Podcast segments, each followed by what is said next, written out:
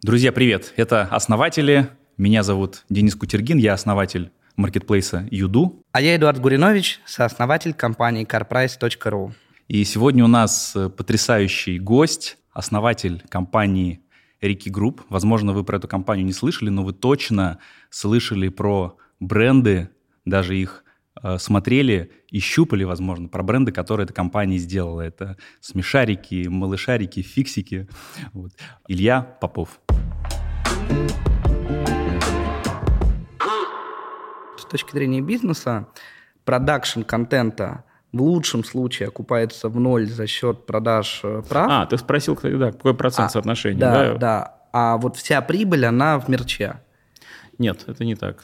То есть здесь а, тоже окупается? А, ну, во-первых, да. Во-первых, производство контента само по себе, а, и тут уже работает принцип а, а, продать несколько раз, да, потому что в момент первой продажи а, ну, мы же не продаем права все и навсегда. Да, а, такое может быть только если к нам пришли за производством, да, и вперед заплатили за все. Много если денег. мы сами создали проект э, и принесли его какой-то площадке, площадка купила часть, то, то, что называется обычно эксклюзивным окном, да, то есть право показать примерный, э, сделать примерный релиз, э, и в течение какого-то времени сохранять это окно, чтобы э, другие площадки, или кинотеатры, или онлайн-кинотеатры, либо телеканалы э, этого не делали. Потом, да, происходит до продажи. Если проект э, оказался успешен на старте, это допро- эти допродажи могут многократно превышать э, первичные продажи, которые была сделана, которая ну, при успешном варианте могла сильно э, отбить, например, там, существенную часть затрат, э, даже все затраты на продакшн. Поэтому на контенте мы зарабатываем. А, опять же, YouTube туда это дополнительный еще источник дохода, который все это еще наращивает. Вот. Но здесь есть момент такой, что бывают случаи, да, и, э, и такой случается случается у нас тоже, когда а, проект один, одинаково успешен и как контент, и как мерч. А бывает наоборот.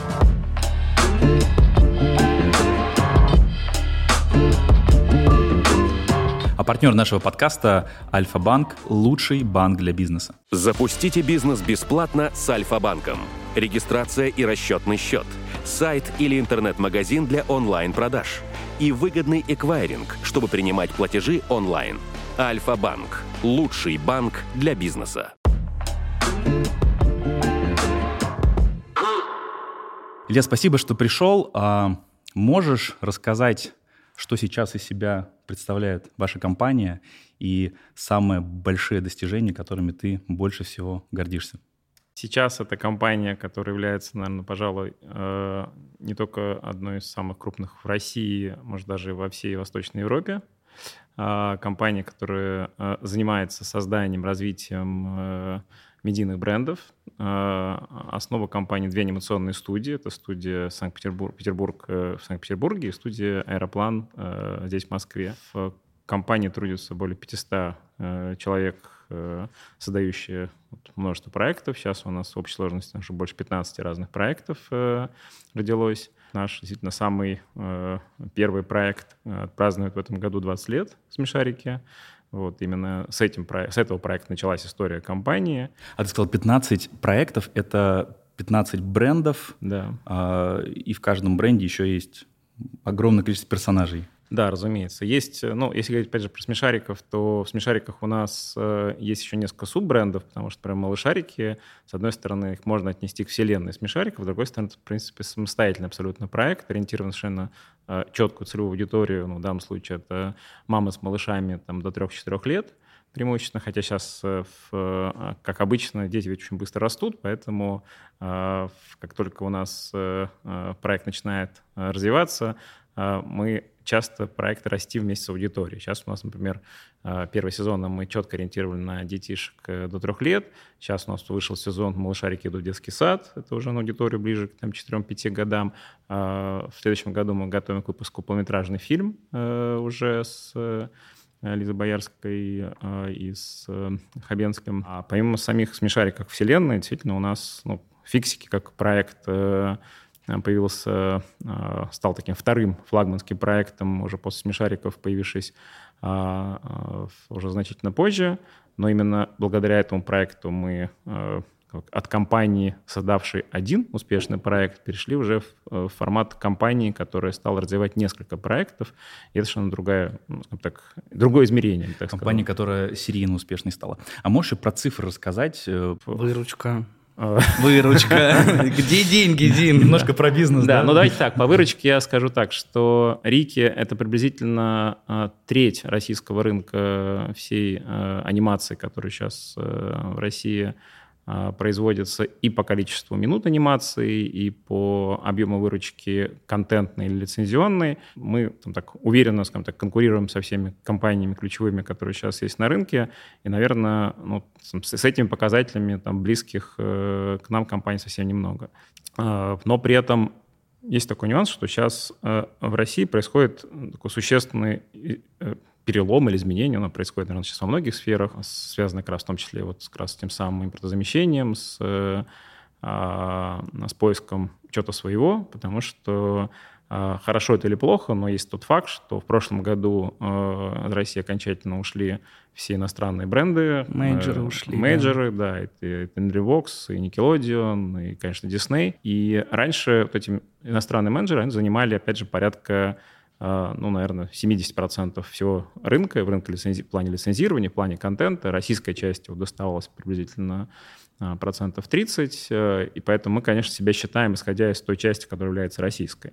Вот теперь у нас вот этот гэп 70% он образовался, это некий вакуум, который все равно чем-то будет заполняться. Это не значит, что, ну, понятно, что в России не может завтра появиться своих «Звездных войн» там, или «Марвел» э, там, в одночасти, да, то есть даже если это будет происходить, на это уйдут годы, но вместе с тем все равно э, это не заполняет вот эту выпавшую нишу в эти 70%, что, в принципе, для наших, таких компаний, как наша, дает ну, замечательные возможность да, и потенциал для э, хорошего роста и даже там, потенциально даже для удвоения, утроения в, э, э, бизнеса компании. Поэтому для нас сейчас такой, с одной стороны, это вызов, с другой стороны, это очень интересное время, потому что сейчас как раз компания э, старается максимально в этот момент действительно то, что удовлетворить спрос, и почему нам так важно сейчас запускать новые бренды, да, потому что вот тех нишах, где мы раньше присутствовали слабее вообще не присутствовали, мы сейчас там активно Э, их разрабатываем и своим проектом заполняем, стараясь создать такую матрицу проектов э, для всех возрастов, гендеров и интересов, чтобы вот от э, самых маленьких детей, это уже взрослой аудитории, кто вырос в частных смешариках, для них тоже был свой контент. И... Свои супергерои вселенной Марвел с кругляшами. Кстати, почему они круглые? А почему они круглые? Почему, почему смешарики круглые? Да. А, ну, кстати, заметьте, только смешарики круглые, да, у нас э, вот вселенная смешариков — это ее действительно особенность, ну, наверное, потому и название, которое подчеркивает, э, что они круглые. Так сложилось, если коротко ответить, да. В тот момент компания занималась изначально настольным, потом чуть позднее компьютерными играми, а, и мы постоянно придумывали какие-то новые форматы. И вот как раз вот один из, э, одна из игр была такая игра под названием «Сластены», а, где а, персонажи, оказавшись на шоколадной фабрике, а, зверушки, любя, поселившись там, любя сладкие конфеты и шоколад, превратились в таких круглых шарообразных персонажей. Вот. И вот первые эскизы к той игре, потом, когда мы искали как раз проект, э, стали как раз вот основой э, для самих смешариков. Визуально понятно, что после этого сильно переработались. Я, например, был уверен, что вы смотрели на историю Диснея Микки Мауса. То есть если посмотреть э, ну, Микки Маус не Микки Маус. Не-не-не, обратите внимание, у него изначально была голова такая машинная небольшая, и с каждым годом, каждое десятилетие голова росла в размере. Ну, достаточно четкий факт, что детеныши всех животных которые вызывают на подкорке у нас умиление, у них большая голова, маленькое тело, то есть неправильные пропорции тела. И просто Дисней статистически заметил, что чем больше голова, тем больше вызывает позитивных э, на подкорке ассоциаций с тем, что это что-то милое, няшное, связанное с детством. Я был уверен, что вы такие, о, у Дисней там голову раздувает, а мы просто тело уберем, просто одну голову оставим. Это была моя такая гипотеза. У вас огромная популярность за рубежом. А, сотни стран, десятки языков. Можешь тоже про цифры рассказать, что вы дали миру? А, Да, это, ну, конечно, не сотни стран, это все-таки, наверное, действительно десятки стран и десятки языков. В Википедии было написано, что более 100 стран и... Ну, более 100, ну, 100, и 50 100, языков. Ну, так и есть, не, ну, действительно, просто в, в мире, по-моему, всего, да, порядка 200, поэтому многие сотни вряд ли, просто даже по статистике возможно. Ну, да, не, совокупно, наверное, больше 100 стран. Есть еще вымышленная страна, мы же про мультики. Это да, это, конечно, если с вымышленными, там может быть и тысяча вселенных, да. Друзья, если вы хотите еще больше контента от основателей, ищите его в нашем сообществе ВКонтакте. Что вот интересная у меня такая мысль. А, получается, а, если ты создаешь продукт сразу на экспорт, то ты должен ориентироваться абсолютно на другую целевую аудиторию и, скорее всего, даже обкатывать его не в России, как я понимаю, все-таки вы все свои продукты сначала в России запускаете, а потом вы уже тестируете на каких-то других локациях или нет? Нет, э, нет, потому что э, ну, здесь в этом смысле мы не изобретали какой-то прям вот э, новый бизнес-подход, который не существует в других индустриях, и тоже, в принципе, там в игровой индустрии в том числе это классика, и в IT в целом. А, когда все-таки каждый наш проект, помимо того, что он сам по себе самодостаточный, это определенный и продюсерский эксперимент. Ну, мало того, что они отличаются по аудиториям, а каждая аудитория — это, соответственно, а, свой подход и свои какие-то правила, которые работают для одних, но не работают для других. Вот. Но в том числе мы действительно мы экспериментировали, где у нас есть проекты, которые как раз изначально создавались, создавались и выстреливали там на, в аудиторию за рубежом. И потом... Сразу же вы делали под зарубежную аудиторию? Ну, скажем так, мы делали акцент основной на это. Да, а вот за рубежом уже... это куда? Азия? Да, Европа? Да, если Азия, говорить про, если говорить все-таки, как исторически, опять же, сложилось у нас, начинали мы как раз с похода в Европу, потом у нас достаточно много времени и ресурсов мы уделили, чтобы э, так, идти завоевывать там североамериканский рынок, вот, но потом, э, это произошло довольно там, рано э, в компании, уже довольно давно, то есть уже там точно больше 10 там, лет назад, мы для себя четко решили сфокусироваться на азиатском регионе, считая, что, ну, прежде всего, конечно, Китай а сейчас э, это регион, который, с одной стороны, он не менее сложный, чем и там, там, США и в целом Северная Америка, вот, но при этом молодой. Тогда еще, сейчас понятно, что ситуация тоже с каждым годом становится все сложнее, и там, там растет и внутренняя конкуренция, и появляются ну, яркие, интересные собственные проекты, и понятно, что на этот растущий рынок стараются зайти все Э, с Запада и с Востока, и мы далеко не первые. Но тем не менее, именно потому что, наверное, мы одни из первых, не только среди российских компаний, но и среди в целом европейских, а, зашли на этот рынок. Вот. А, нас там в целом знают, да, у нас есть уверенно успешные проекты, которые уже попадали и присутствуют в топах э, э, тех крупных медийных платформ, которые имеют достаточно широкий там охват. И в России смешарики например, начались с того, что мы там за условные 100 долларов э, э, при там, производстве там исчисляемся десятками тысяч долларов, да, мы продали права, там, в данном случае это был канал СТС, э, просто чтобы встать в эфир, да, потому что мы понимали, что это единственный способ вообще, в принципе, э, состартовать, никто бы там бюджеты, которые обеспечивали окупаемость э, производства на старте, принести не мог. Так в Китае мы, по сути, готовы были отдавать практически бесплатно проект лишь бы он заходил на легальные платформы, и сами легальные платформы начинали каким-то образом, защищая не, не нас, а себя, да, там бороться где-то с контрафактом и это э, обеспечивать. Вот. В результате это, ну, э, это, с одной стороны, мы задачу решили, как поступают на китайцы. Китайцы э, часто, ну, все-таки они скорее готовы заплатить теперь уже гораздо большие деньги за права, но они эти права хотят забрать полностью себе. Ну, как минимум свою территорию. Права да? на игрушки. Права на мерч, права на сам контент, да. То есть э, э, они рассуждают сейчас так, так что для них их локальный рынок настолько крупный и большой сейчас, что они готовы как бы согласиться с тем, что компания, которая принесла им хороший, интересный проект, оставит себе все права за пределами Китая, и уж как они там с ним распорядятся, э, их дело, лишь бы забрать себе все права на территорию Китая. Но вот при этом готовы много заплатить. Они готовы заплатить ровно столько, сколько это, скажем так, стоило бы для них, чтобы создать проект, минус какой-то там условный дисконт. дисконт. То есть они понимают, что они производят, произведут что-то подобное, да, причем нужно столкнуться с массой каких-то своих там Э, там, сложности, которые нужно будет преодолевать, начиная от креативного самого девелопмента, придумываете истории, да, с какими-то тестами, когда мы приносим уже проект, в котором уже снят какое-то количество серий, не обязательно полный сезон, но где они уже могут уже это пощупать, сделать фокус-группы и оценить, насколько он потенциально заходит, конечно, рисков гораздо меньше, чем мы просто приносим какие-то картинки или они сами что-то начинают придумывать. А давай немножко про цифры. А, ты аккуратненько так ушел от вопроса выручки Рики Групп про угу. цифры. А можешь все-таки рассказать первое, а, порядок выручки Рики Групп, неважно, там Россия, весь мир вообще глобальный. И второе, что меня интересует, вот доля от выручки э, продажи прав на контент, потому что кажется, что вы дистрибьютируетесь. У меня дочка все в Ютубе бесплатно смотрит, ну, угу. честно.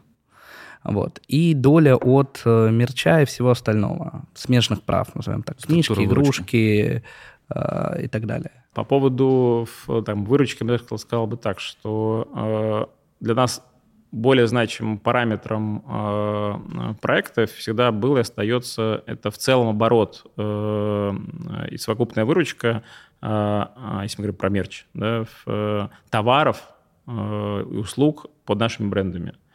Вот. Эта сумма, ну, скажем так, исчисляется там, миллиардами рублей там, и э, уже давно, наверное, превышает там, и 10 миллиардов. Опять же, это сложно оценить, потому что эта цифра постоянно плавает. Это роялти, то есть это, это 10 плюс миллиардов рублей отчисление нет, вам как это имеется, Нет, это, конечно, прежде всего объем совокупных продаж, то, что всех вот можно товаров. всех товаров, которые mm-hmm. присутствуют нашим брендом. Потому что дальше уже... То есть, то есть это, это есть экономика это проекта. и контент, и товары, и игрушки, и а. вообще все, все, все, что с вашим брендом прежде, прежде всего, прежде всего именно мерч. Вот, потому что с контентом там все проще. С контентом мы идем действительно на телеканалы, мы идем на онлайн, онлайн-кинотеатры. Если выходит полнометражный фильм, понятно, что есть бокс-офис от продажи билетов э, в кинокассах.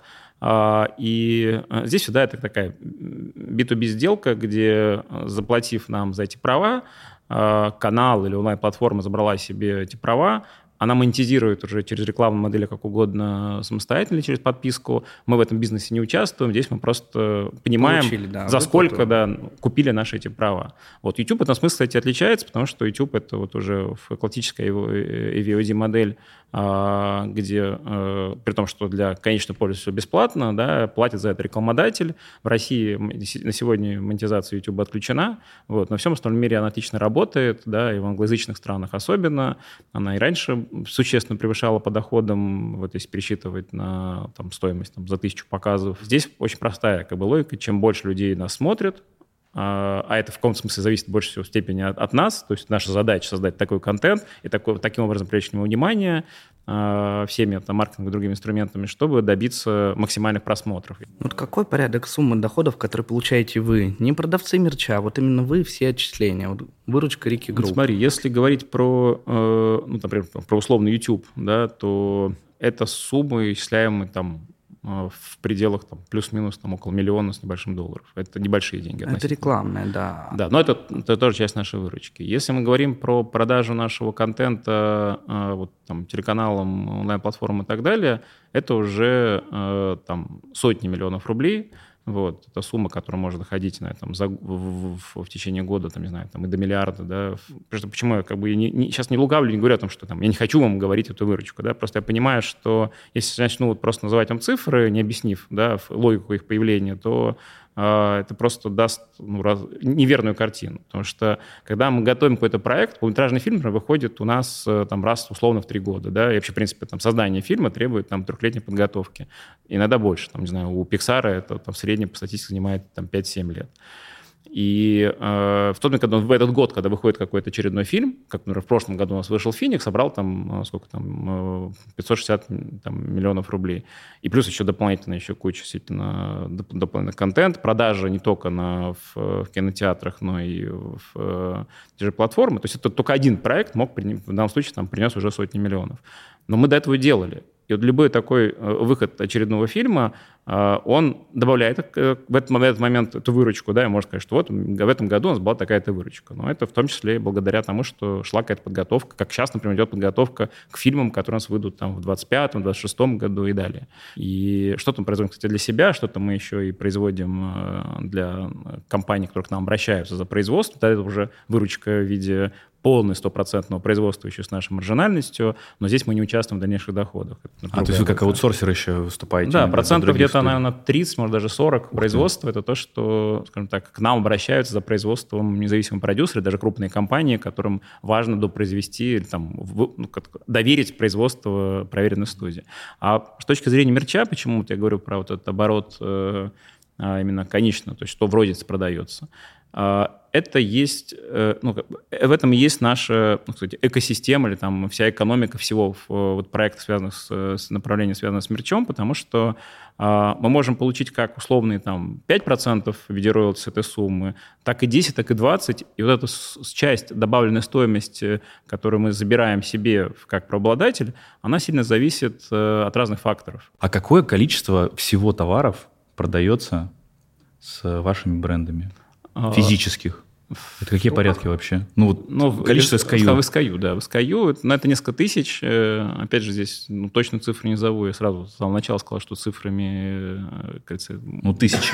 Ну, это Уже тысячи звучит. Это точно тысячи, да, да. То есть ну, я помню, что мы в какой-то момент ввели такую статистику. Это было и 3 тысячи, и 5 тысяч наименований. Вот, в какой-то момент э, уже почитывать стало нам самим сложно, и э, мы от идеи отказались.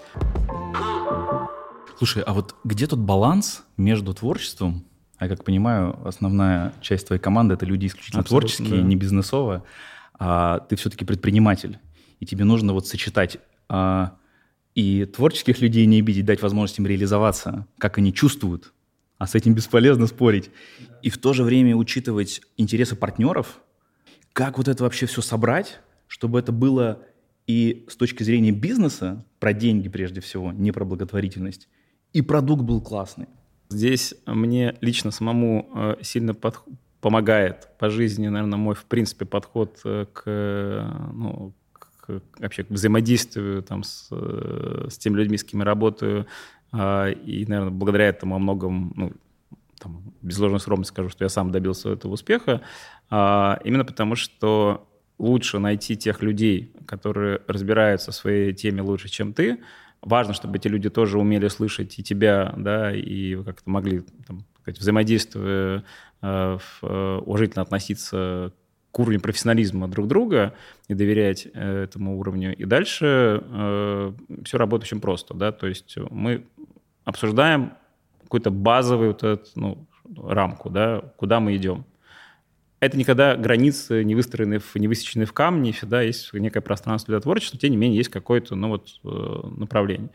Дальше э, я, по крайней мере, стараюсь сделать, дать максимальную свободу нашим творцам, но то, что они могут действительно выйти где-то за рамки вот этого брифа, да, и предложить что-то абсолютно своих, где, где я не пытаюсь им расписать прямо все по полочкам, это и дает, с одной стороны, им возможность самой творческой самореализации. Более того, как только мы прошли вот этот этап первичной разработки, создания, ну, девелопмента проекта, а, создания там пилота, а, дальше как бы уже сам проект начинает э, эти рамки задавать, потому что понятно, что снял серию а, там, уже придуманного какого-то формата сериала, вряд ли ты побежишь э, следующую серию снимать э, совершенно Полный другую. метр. Да. Ну, да, и вообще, в принципе, как бы персонажа менять каждую, каждую, каждую серию. В буквальном смысле есть там понять, например, Библия проекта. Да? То есть это свод правил, которые еще, когда создается проект на старте, и в визуальных э, всех решениях, и в правилах, допустим, того, что в этом мире да, может, а чего не может быть в отношении героев, в отношении взаимодействия, и то, что называется вот, э, карта самих героев, взаимоотношений, э, кто на что влияет, и, условно говоря, там, кто чей, чей друг, кто враг, или там, кто взрослее, кто в младше и так далее. Это, ты обратил внимание, что у ребят в творчестве нарратив изначальный с презентацией нового проекта называется «Библия», Pitch Bible, да, да. насколько я знаю. А у нас, у стартаперов, она называется elevator pitch. То есть контекст такой, что ты заходишь там, с условным инвестором в лифт, застрял на полминуты, ты должен за полминуты рассказать, о чем твой продукт, а, как ты на нем заработаешь и как инвестор на нем заработает ну, про деньги, да, а у ребят Библия даже, ну, даже в этом отличие. Не, у меня как, такой же как, вопрос как в голове крутится, типа, где деньги, Зин? То есть, когда приходит продюсер и говорит, так, все классно, бабки здесь, переделывай. Ну, то есть, когда присоединяется к креативной команде, ну, условно, коммерческое подразделение, в какой момент Смотри, они влияют? Бывает с разных сторон. То есть, бывает вариант, когда, и это, кстати, очень часто происходит, и я, честно говоря, например, сам в такой сценарий гораздо больше верю, это когда приходит э, э, ну, лучше, чтобы это была какая-то хотя бы небольшая команда, там, условно, там, три человека, допустим, режиссер, сценарист и какой-нибудь там э, продюсер, организатор, да, которые уже вместе с собой прожили вот этот какой-то первый э, там этап э, там, придумывания, создания этой идеи и какого-то тестирования, когда вот действительно, по сути, это есть тот самый elevator pitch, когда они приходят и рассказывают идею проекта. Мы собрались сделать такой-то проект, он будет потому-то успешный, вот давайте делать. И вот тут мы садимся уже смотреть на этот проект, если он действительно как бы вызвал интерес. Часто к моменту, когда проект запускается, он может сильно быть э, доработан. Он не будет, конечно, переработан, ну, совсем полностью изменен, но там может быть изменется визуальный ряд персонажей, там могут действительно появиться какие-то элементы, которых... Э, ну, там все равно есть какое-то зерно, которое мы взяли и начали взращивать. И там мы уже его показываем э, всем партнерам и так далее. Вот вариант другой, когда, например, как бы мы собрали информацию по рынку, мы выяснили, что как бы вот хорошо продается, работает, сформулировали некий бриф и пошли к, э, к авторам с идеей, вот мы все собрали для вас, сделайте проект. Такой сценарий, он потенциально может быть, работает он гораздо хуже, потому что действительно, ну, как бы здесь... Э, Творчество на заказ получается. Конечно, да. То есть людям и так все сложнее. А привлекаете э, там фонд кино, Ири, вообще какие-то госсубсидии привлекаете для продакшена контента? Потому что кажется, что вы яркий пример успешной российской мультипликационной студии, даже двух студий, а, которые, в общем, про добро, воспитание детей. И кажется, что государство охотно готово вас поддерживать. Ну, мне так кажется. Ну, так и есть. Э, я так скажу, что, э, во-первых, вот если мы раньше конкурировали в основном с э, иностранными компаниями, и это был такой ну, драйв сделать что-то свое в России, что при этом ну, может конкурировать и наш локальный рынок с рубежом. Сейчас для нас, конечно, э, основная конкурентная среда – это э, компании, где этот фактор, насколько они там, являются там, госкомпаниями или близки к каким-то э, ресурсам, которые они могут получить благодаря вот, какой-то близкой связи с э, возможность доступа к этим деньгам, это такой фактор тоже конкуренции, который нельзя исключать. Ну, начиная с того, что сами телеканалы у нас, так или иначе, большинство из них э, это каналы э, в, госучастием. С, с, да, связаны с государственным участием. Да, да. Вот. А сам бизнес крупный, да, он тоже, в общем, в, так или иначе завязан какие-то крупные финансовые там группы, которые э, не могут здесь как бы, то есть не существуют в вакууме, да, сами по себе. Вот, поэтому насколько, какие проекты, вот, части на субсидии, по сути, там есть же формы возвратного финансирования, но это, по сути, бесплатный кредит, либо в форме, действительно, полноценной субсидии, э, не предполагающей какой-то возврат, э, о том, какой объем, да, мы смогли привлечь, э, и сколько еще привлекли. То есть, условно говоря, если была история, где никому ничего не дают, это была бы вот одна температура, как бы, с которой мы работаем. Если всем дают, не знаю, там, по 100 а миллионов, дают? а нам не дают, значит, мы уже на 100 миллионов хуже, да, в этом месте. То есть наша стартовая позиция в этом месте э, с, с заедом на эти 100 миллионов слабее. Поэтому для нас, скорее всего, важно здесь не сама как бы, государственная поддержка таковая, а сколько вот этот правильный баланс. То есть если мы понимаем, что в среднем, да, мы это, там, понятно, что эта информация достаточно публична, и, слава богу, это можно отслеживать, что там студии в нашем секторе получают там сумму X. Наша задача здесь готовить э, эти проекты. Буквально вчера э, была защита фонда кино, да, у нас э, было представлено два проекта. Мы сейчас уже находимся в производстве второго полнометражного фильма «Финик» и запускаем как раз сейчас производство третьего фильма по фиксикам, которые у нас как раз вот и выйдут к 15-летию проекта. А, и вот то же самое, да, то есть я понимаю, что с одной стороны мы там вошли, прошли весь отбор, вошли сейчас там в пятерку лидеров э, по результатам экспертного э, там оценки, но дальше решение уже вот за советом фонда кино, где они, конечно, учитывают внимание, мнение экспертов, и понятно, что любые проекты, которые попадают в эти топовые позиции, имеют гораздо больше шансов, но это не гарантия. Вот. Если нам удается, все хорошо. Если по каким-то причинам происходит не так, Поэтому мы, конечно, бьемся за эти деньги, и за э, это фонд кино, это ИРИ, это сам Министерство культуры а, который также выделяет свое финансирование, ну, прежде всего, на э, сериальные проекты. Вот. На самом деле гораздо больше есть еще источников, связанных с, в том числе, региональной поддержкой и с Например, в смешариках у нас есть отдельное направление, которое называется «Азбука смешариков», где как раз вот этот вот в этом месте тоже Edutainment работает э, в полной мере, где у нас э, были проекты, связаны как там азбука здоровья с э, Минздравом, там, не знаю, азбука финансовой грамотности, с, кстати, очень замечательный проект для любых предпринимателей. Совета. Да, да, да, Центробанка, да, да. Да.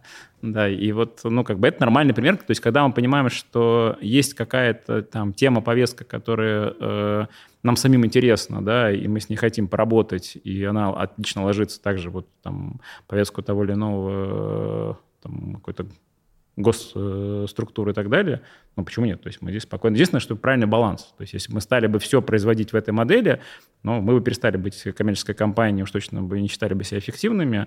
Поэтому если мы понимаем, что в структуре наших э, вот таких средств, которые да, ну, привлекаются, да, там и выручки, это относительно незначительный процент, да, то есть если оно есть опять же, хорошо и важно, если это есть у других, но если вдруг его нет, да, и нет, допустим, у всех остальных, то мы должны в этом месте точно продолжать стабильно э, существовать и без этого. Ну, в худшем случае, ну, не снимем еще один какой-то там дополнительный сезон там или еще что. То есть проект все равно то есть как бизнес отдельно. без господдержки это точно рабочая история. А, Просто точно, ты можешь меньше так, снимать контент. Да, это именно так. Единственное, я бы сделал оговорку касаемо полнометражных фильмов. То есть вот конкретно полнометражные фильмы в России, особенно анимационные, а, наверное, без этой господдержки в принципе вы не смогли существовать потому что, ну, скажем так, все равно есть некая э, реальная величина, э, которую, когда ты задействуешь там как минимум пару сотен человек, которые у тебя там 2-3 года трудятся на проекте, а, ты все равно потратишь на это там сотни миллионов рублей, чтобы создать такой проект, а, где ты все равно конкурируешь, когда люди приходят на экран, им не важно, фильм снят за 100 миллионов долларов каким-нибудь там Sony э, Pictures там, или Pixar, или там за условные 5 миллионов долларов э, студии, они пришли как бы, и они уже, как бы, в каком смысле, в хорошем смысле разбалованы э, крутой картинкой. И вот, допустим, не знаю, э, фильм собрал э, в прокате приличные там полмиллиарда рублей. Да, это, ну, скажем так, скажу, что для еще недавно там 200-300 миллионов это был э, в бюджет прокате, который нужно побороться, был бы, такой бюджет собрать. Вот. Э, даже если собрал 500 миллионов, половину забрались в кинотеатр. У тебя к продюсеру осталось 250 миллионов.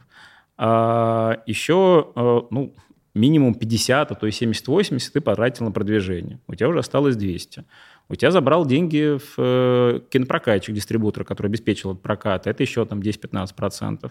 Вот. В итоге, э, пока ты со всеми рассчитался, у тебя осталось условные 150 миллионов. Можно ли снять 150, за 150 миллионов в России э, качественное анимационное кино? Все, ну, скорее нет. Да, то есть сейчас бюджет там, это как раз те самые там, 300-400 миллионов, чтобы сделать качественный трехмерный э, полнометражный фильм. А, и вот тут действительно да, работает так, что если ты при этом, а, произведя фильм за счет продаж на многих территориях, э, э, обеспечил э, и возврат инвестиций, и окупаемость и прибыль, все хорошо. Но когда, например, в России сейчас действительно очень многие фильмы, в принципе, не, не попадают в зарубежный кинопрокат, то есть у нас была, например, яркая история для нас, которая действительно очень для нас была показательна, это когда у нас готовился полнометражный фильм «Финик», тот самый, в прошлом году, и а, за две недели до проката, после известных всех событий, к нам а, зарубежная компания, которая должна была катать более чем в 20 странах по всему миру там, в формате одновременного показа, включая как раз Латинскую Америку и там существенную часть Европы и Азии, ну, присылает письмо о расторжении о том, что вот в связи со всем, все, все, всем, что есть, мы вынуждены прекратить действие контракта. А, а, за деньги, две недели до проката. А деньги заплатить за письмо Да, может. Вот вам деньги, мы вас показывать не будем. Да, было бы здорово, если бы работало так. Вот. И да, и в этом варианте э, фильм выходит э, с другим прокатчиком, то как раз прокатчиком России в, э, нас в каком смысле спасло то, что прокатчиком подключился ЦПШ, ну и в итоге все, все довольны. Прокатчик всегда зарабатывает по-любому, да, то есть прокатчик как бы все равно сначала даже неважно, он вложил деньги в поддержку фильма, ну, в смысле продвижения там или мы обеспечим, все равно эта сумма, она минусуется и никак не влияет, по большому счету, на доход прокатчика. Прокатчик свои там 10-15% по-любому заработает. Просто если прокат был на 200 миллионов, значит, эта сумма будет там условная там 30 да. миллионов. А если было 500, да, то она будет больше. Вот. А, и поэтому вот прокатчик подключился, я, конечно, постарался здесь э, задействовать там, все возможные ресурсы в маркетинг административные, чтобы это обеспечить. В результате фильм э, вышел практически там, ну, с, с опозданием там, на 10 дней. А, простоял 4 а, недели в топе, а, занимая первую строчку среди всех вообще фильмов в тот момент, э, выходивших в России, зарубежных и российских. Вошел в итоге как э, топ номер один, э, то есть самый успешный фильм про кинопроката всего прошлого года среди анимационных российских фильмов. Вот. Но все равно это вот там сколько, он собрал там как раз порядка этих самых полмиллиарда, да, при бюджете там 360 в России такой бы фильм не купился. И, конечно, когда здесь есть фонд кино, да, а фактически это, я бы сказал, что вот сейчас, когда вот мы ждем например, результатов там того же самого, и, и только мы, но многие другие продюсеры результатов, то есть мы понимаем, что если у нас есть там субсидия на там, там условные там 100-150 миллионов, то тогда с инвесторами, и сами для себя с инвестором можно разговаривать уже с позиции, окей, что нам нужно отбить вот, там, бюджет не 300 миллионов фильма, а условные 150, и это уже реально, да, с этим уже можно работать. Вот. Если, а если мы не получили поддержки, то фактически мы задумываемся о том, что ну, тогда зачем нам выпускать фильм, чтобы потом не На мерче отбивать, всплеск продаж, отслеживать и говорить, вот кино вышло, а, да. и продажи на 20% Ты, ты абсолютно прав, и действительно, когда ты смыслишь категориями франшизы, медийной франшизы, это и работает. Вот. Но, а, во-первых, так далеко все не мыслят, да, и франшизы, которые запускаются, ну, вот наша компания в этом смысле не единственная, но э, это скорее такой э, не самый стандартный формат. Вот, э, э, вот Финик, например, да, мы его так и замысливали. То есть мы понимали, мы сразу, как только еще снимали фильм, единственная была разница, что классическом варианте мы сначала обычно запускаем сериалы, а потом запускаем, выпускаем полнометражный фильм уже на волне успеха сериала и проверен вот этот накопленной медийной э, известности. С «Фиником» пошли от обратного. Мы сначала создали э, фильм, выпустили в прокат, но одновременно с фильмом мы уже запустили производство сериала, который буквально там через э, полгода после проката уже пошел э, на каналы. И э, мы смотрели на это ровно так. То есть мы понимали, что, конечно, если даже мы где-то не добьем в фильме, мы используем это как медийную бомбу, чтобы запустить, стартовать э, весь проект. Э, мы смотрим на это долгосрочно, и любой даже потенциальный минус мы компенсируем все, всем остальным. Слушай, а можешь пример продукт плейсмента, который у вас был привести? Ну вот Что если раз мы начали говорить про Финика, наверное, это такой один из самых э, э ярких, успешных примеров. Ну, Финик вообще это история про домовых да, в, э, ну, только не, не, там, не домовенок Кузя, да, э, там, а именно такой прям целый альтернативный мир, что есть мир людей, да, живущих э, в, э, в нашем мире, которых мы все видим, а есть домовые, которые незримо присутствуют в любом э, здании, помещении, сооружении, и которые связаны с этим домом. Это, на самом деле, прекрасная история, связанная с потенциальным продукт-плейсментом, потому что так как они обитать могут где угодно, а, то они, по сути, могут становиться такими, ну, маскотами, да, персонажами разных компаний, вот. И мы как раз вот по этому пути э, начали искать партнеров, кто у нас э, может стать э, таким э, флагманским э, партнером здесь. Э, и таким партнером для нас стал Озон. Они разрабатывали своего персонажа Ози, э, тогда еще на ранней стадии. Вот, и когда мы показали первый материал по фильму, вот они сказали, что э, вот наш э, домовенок э, а, идеально в этом смысле ложится подходит. Мы создали отдельный образ э, Домовена Кози. То есть сначала мы создали персонажа, который был интегрирован в сам проект, а без акцента. Там не было каких-то логотипов Озона, ничего, там просто вот сам появился, сам появился Ози. Мы, создавая такого персонажа, сам персонаж в этом случае, хоть разработанный нами, э, мы передаем собственность, э, где правообладателем становится наш, э, наш партнер, в данном случае Озон. Мы его интегрируем в сам, сам сериал. Вместе с ним мы можем интегрировать где-то там какое-то мелькание логотипов. Но как раз-таки вот этот прямое мелькание логотипов сплошное, вот такой продукт плейсмент в общем называется, мне кажется, там, особенно для, для анимации, это не, не, не самое лучшее решение. А здесь как раз вот изящное решение было – вот, довольно успешная. Ну, с точки зрения как бы коммерческих условий, там, разглашать их не могу, но это действительно был хорошим контрактом для нас и ну, точно с точки зрения медийного результата хорошим для Озона. Если вы сейчас зайдете на Озон, они продолжают использовать персонажа как э, такого своего ключевого маскота. Вот. И вот такой вот пример из живых, который недавно был. Действительно, это э, ну, такая была хорошая там, добавка к бюджету этого проекта, которая нам как раз позволила э, Прикольно.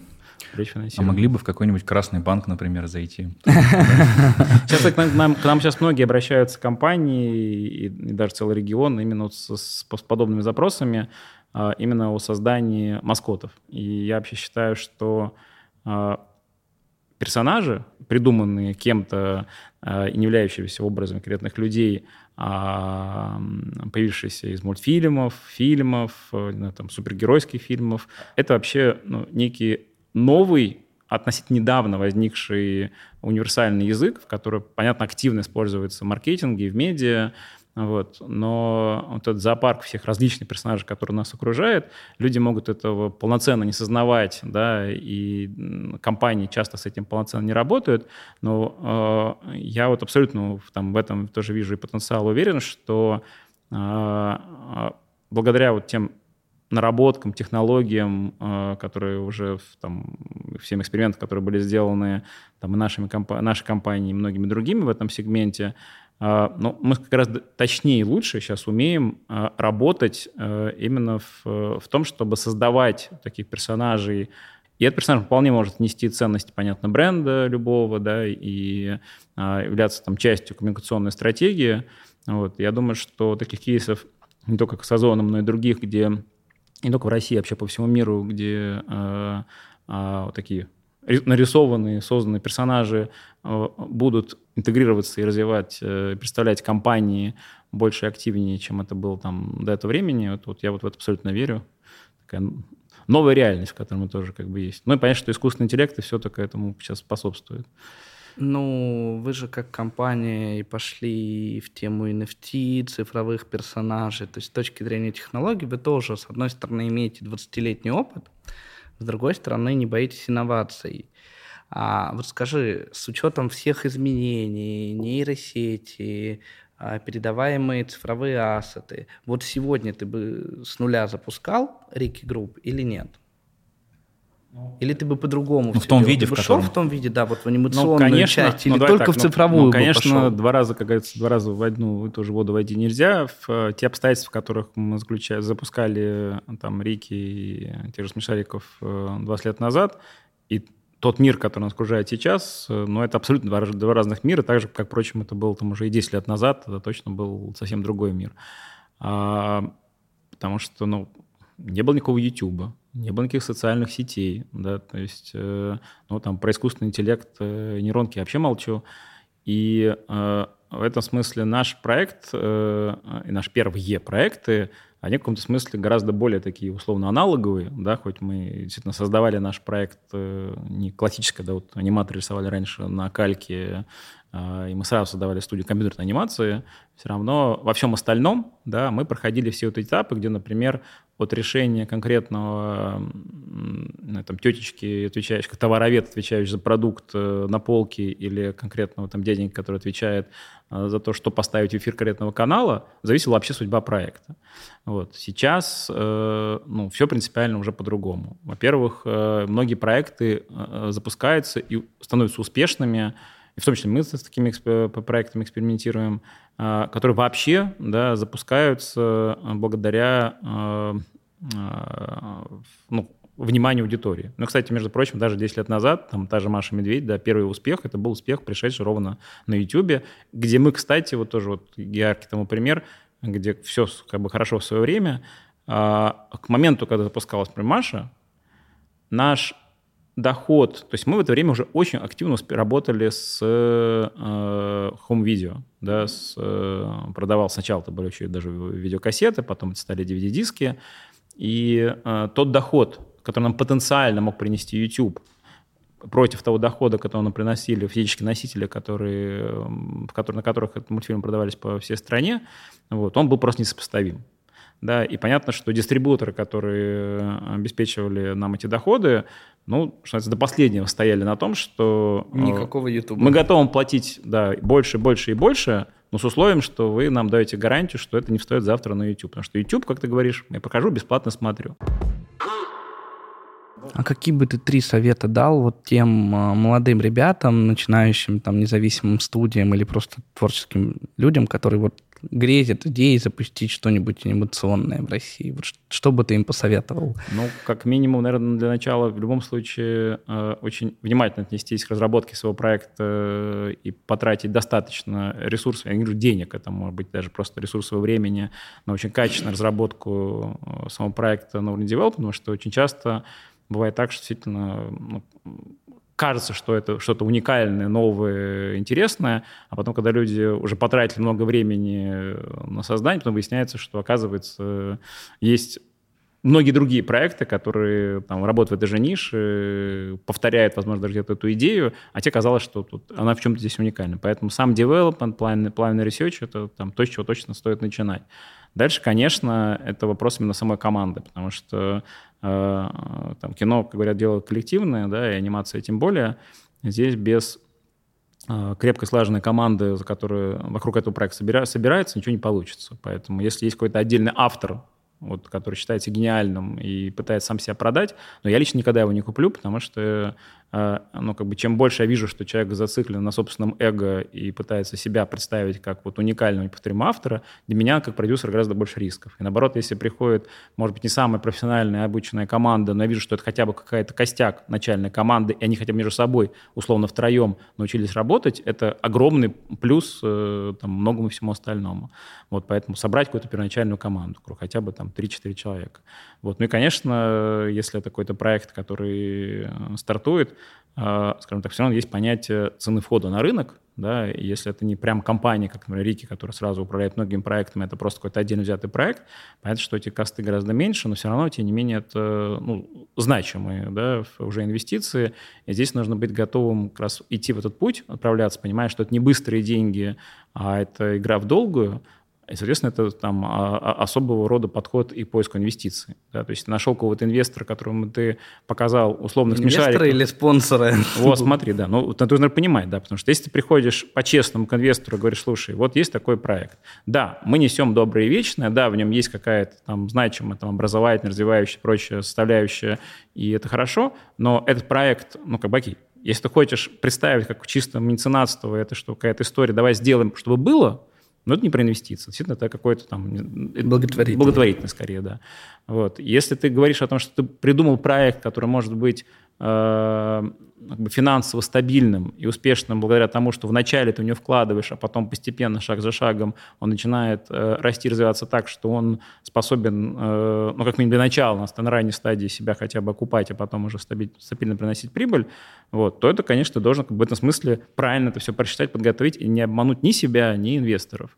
Вот. И главная ошибка, которую я часто вижу, в том числе со стороны инвесторов, это восприятие того, что это, условно говоря, быстрые деньги. Вот показывают. Много раз мне попадались э, в самом э, какие-то презентации новых проектов, где вот приводится референс те же смешарики и фиксики, говорят, что тут смотрите, вот они разрабатывают свои там сотни миллионов миллиардов, вот, э, и мы сейчас то же самое сделаем, и через там вот нам год на производство, а через два мы уже миллионеры и миллиардеры. Третий наверное, простой совет – это приготовиться э, к такому, сказал, серьезному марафону и э, длинному забегу и понимать, что э, строя такой проект, должен как минимум быть готовым потратить на это там 3-5 лет своей жизни только для того, чтобы, в принципе, убедиться, что вообще все это работает. Да, слава богу, таких чекпоинтов на этом пути много, и ты в, момент, в любой момент можешь что-то скорректировать или в худшем варианте вообще от реализации идеи отказаться, но не надо ждать э, быстрых результатов. Э, ну, к слову говоря, это... Стартап похоже. В стартапах, да в любых э, бизнесах, на самом деле, такая же история. Всегда предприниматели на старте очень сильно переоценивают рынок и возможности заработать на нем, и недооценивают количество ресурсов, времени, усилий, труда, а вообще за заборчиком там бизнес всегда лучше, классно у других. А как начинаешь, Вот та студия смогла сейчас да, повторить. Да, да, сейчас мы все сделаем. Я для себя стал искать как раз вот э, некое новое э, в общем, применение там и своей энергии и э, куда-то, куда, в общем, хотелось бы двигаться. И как раз вот возвращаясь к теме персонажей, того, что, что нас всех всегда окружает огромное количество персонажей, вот решил сфокусироваться на там, простой базовой идее того, что в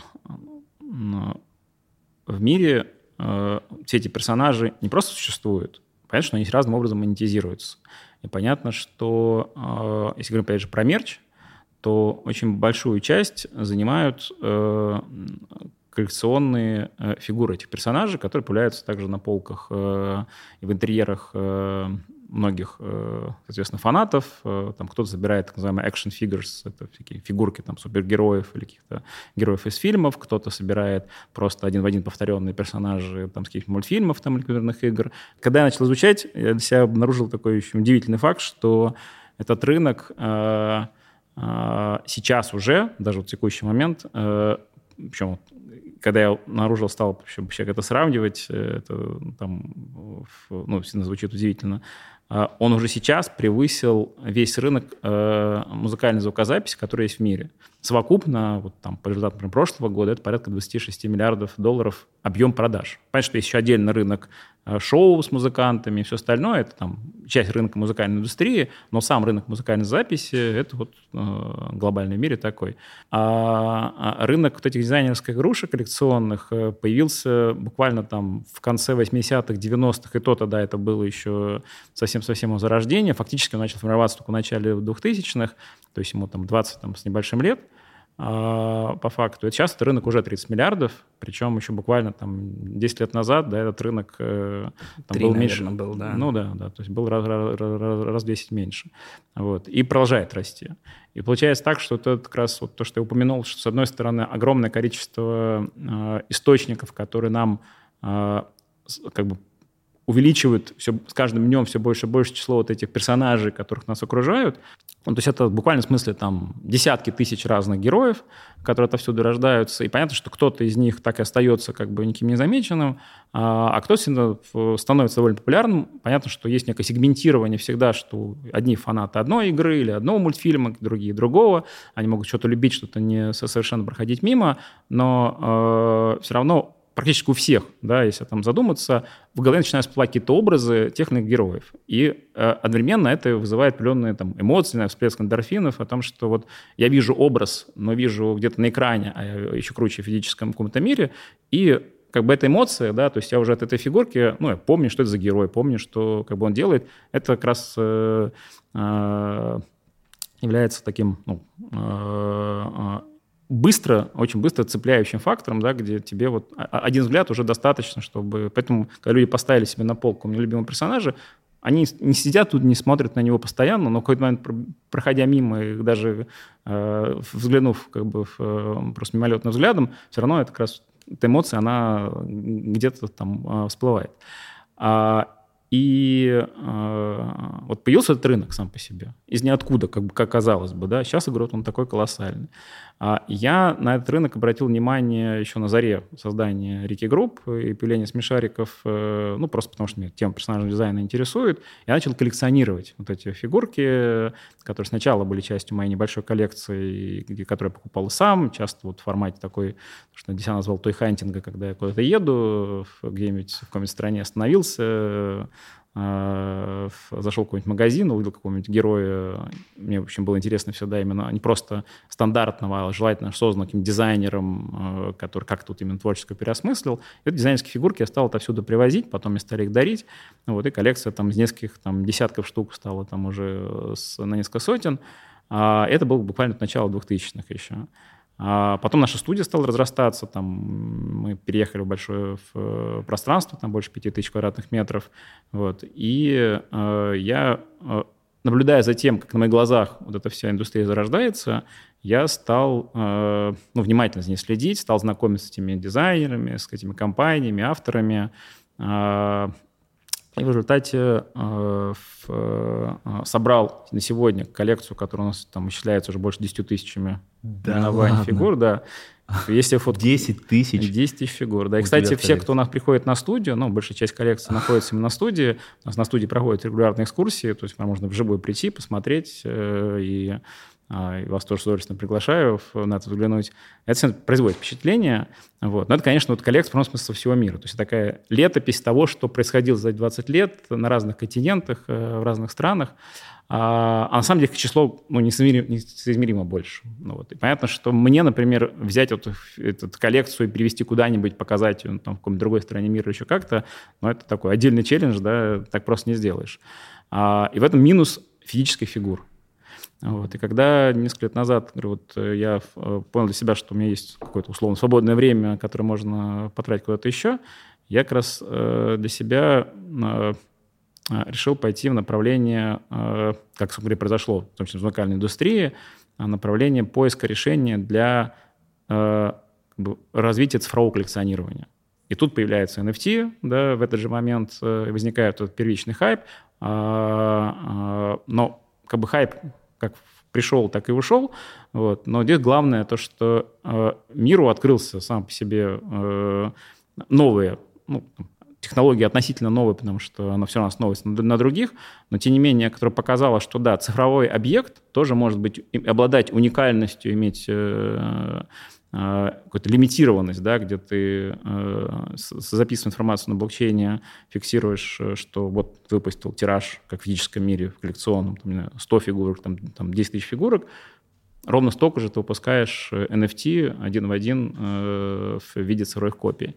И учитывая, что это связано во многом вот с моей темой, связано не только с коллекционированием, но и с темой э, персонажного дизайна, да, я для себя решил, что это и будет моим там сейчас следующим проектом, причем этот проект сразу, понятно, он не чисто российский, он э, ну, глобальный. изначально глобальный, да, мы создали э, как раз э, компанию, команду, в, сейчас в ней уже работает несколько десятков человек, тоже забег в долгую. То есть я тоже понимаю, что а, а, вот если бы пытался целиться на вариант этого хайпа, который был с NFT, там, типа, давайте быстренько сделаем коллекцию, запустим там и продадим, ну, вряд ли из этого что-нибудь там серьезно хорошее получилось.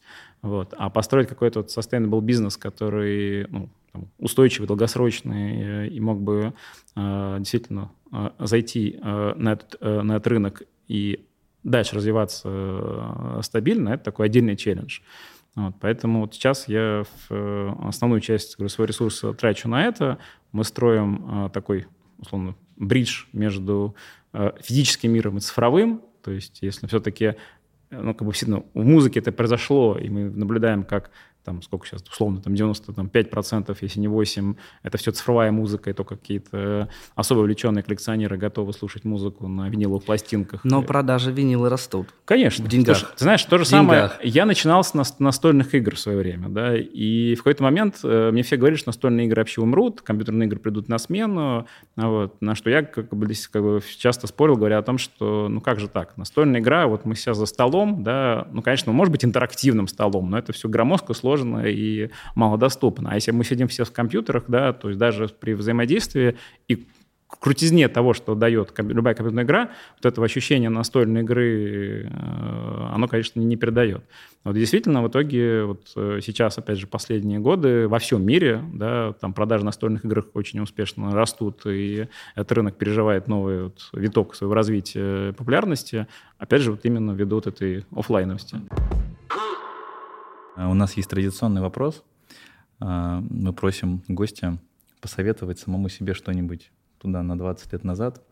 Давай представим, если бы у тебя был такой носитель, письмо, видео, а, что бы ты отправил молодому, очень амбициозному Илье Попову на 20 лет назад? ну, такой, да, вопрос, который заставляет задуматься. Вот, поэтому, наверное, ну, точно я бы сказал, что э, меньше суетиться и э, ну, как бы с, вот вкладываться на все сто это одно, да, а вот спешить, э, э, успеть где-то бежать э, вперед э, э вот когда говорят, там, 7 раз отмерь, один раз отрежь, но э, я знаю, там есть и другие, последователи других каких-то подходов, наоборот, нужно много-много делать ошибок, и камень на выстрелит, вот, но я бы скорее, да, сейчас бы для себя... Я, кстати, наверное, скорее, скорее в таком режиме больше действовал. Вот, сейчас бы я сказал, да, то есть скорее очень внимательно относиться к каким-то... Ну, идти на риск — это важно, и э, как раз это точно... И, и, и тогда, и сейчас я это пропагандирую. Но в, э, приняв какое-то решение, да, дальше нужно э, очень осторожно. Ну и потом, что, жрать меньше сладкого, например. Хороший совет. Спасибо тебе большое, что пришел к нам. Было очень интересно. Спасибо. Мы обязательно придем и на выставку, и на, на э, музей. Я, кстати, вот тоже со своей стороны, спасибо, что пригласили, э, завершив вот этот рассказ про своих фигурки, э, чтобы все зрители тоже ваши, которые э, придут посмотреть, э, не остались без подарка. Я думаю, что э, мы на платформе, которая сейчас у нас э, вот уже вовсю существует, там, кстати, уже 850 тысяч коллекционеров, больше а, несколько сотен художников, которые на платформе представили свои коллекции, больше трех тысяч различных уникальных цифровых именно фигур а, уже появилось. Вот, я думаю, что мы просто можем подготовить специальный подарок э, в виде уникальной Фигурка фигурки. основателя. Ну да, фигурка основателя, которая как раз будет доступна тогда для э, э, ваших зрителей.